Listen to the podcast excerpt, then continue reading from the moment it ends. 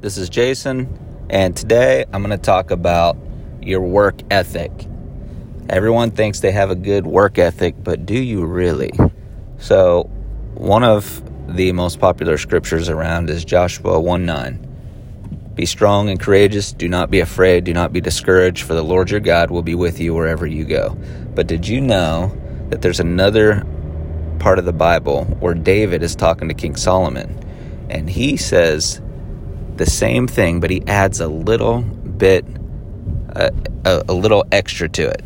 And if you know David, um, David was, uh, if you're not familiar with the story, he grew up as a shepherd. He um, killed a lion, killed a bear, eventually killed Goliath, and then he just had an incredible life. But when he's talking to King Solomon, and I believe this is when King Solomon um, had just become king, I think he was young. I'm trying to remember, but I always remember this scripture because David tells him, Be strong and courageous and do the work for the Lord your God will be with you wherever you go. Be strong and courageous and do the work. Do the work is what he added. And so I want you to think about that because I was, again, this kind of stemmed out of a little comment thread that I was watching where somebody was had posted that they were building a YouTube channel and they've been trying for 10 years and they've been working really hard and they've already released 40 videos and they just don't feel like they're getting anywhere. And it was funny because they said they've been working really hard.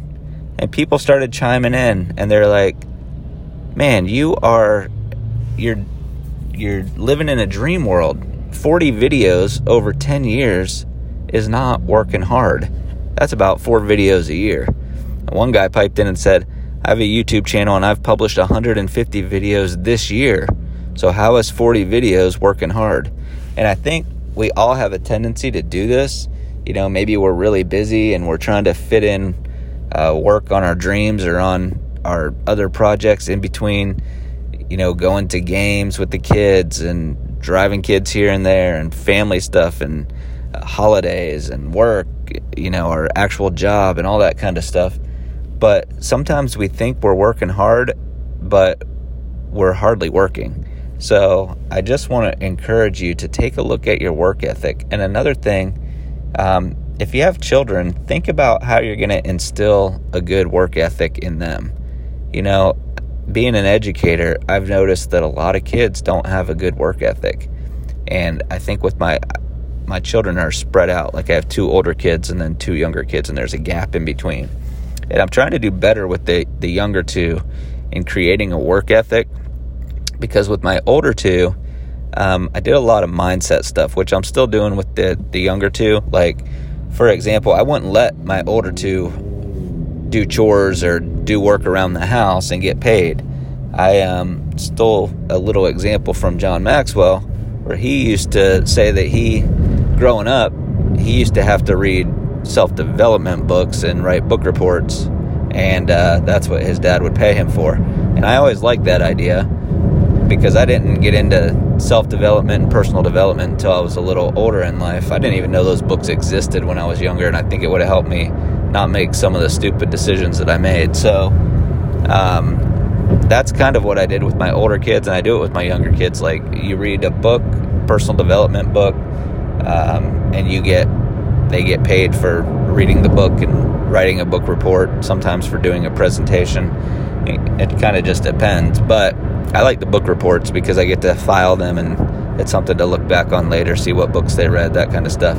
But what I'm I've realized as my older two got older, like they're hard workers, but I think I could have done a better job of instilling a work ethic in them.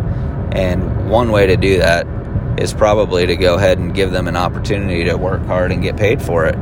And so with my younger two, I'm trying to find some opportunities to let them do that. And so the other thing about having a good work ethic, if you have children, is kids, you know, a lot of times as parents, we want to tell our kids to do as we say, not as we do. Um, but what kids remember is what you do. So if they see you working hard, um, that's where they're going to learn how to work hard. And if you give them opportunities around the house, it doesn't have to be paid. You know, I grew up, I learned how to work hard by having to do chores around the house. But as I got older, you know, my dad was a contractor and he used to give me opportunities to come work on job sites, whether it's on the roof or painting or, you know, even I remember one time after a hurricane, he got a job hauling out a tree that had come down. I don't know if you've ever taken a chainsaw and hacked up a really big tree, but it's a lot of work to hack it up into pieces and, you know, remove it all and haul it off. So just take a good stock and look at your life and some of the things that you put your time and effort into and really ask yourself am i work do i work as hard at at my dreams as i do at my full-time job you know or do i let myself off the hook and kind of slack because there's nobody holding me accountable you got to hold yourself accountable because there's nobody else that's going to hold you accountable for you other than you you know at your job it's a little easier because you got a boss who's going to get on to you but when it comes to your personal life, that's all on you. So you've got to be the one that holds you accountable. You've got to be the one that makes sure that your work ethic is where it needs to be because you're competing with everybody else in the space. Whatever space you're in, you're competing with everybody else. So that's the thought I want to leave you with today. Please leave a rating and review so that I can get some traction. And remember, the first 100 people that leave a rating or review, I'm going to give a piece of silver to one of them. And the first 1,000, I'm going to give a piece of gold to one of them. So, God bless, and I'll see you on the next episode.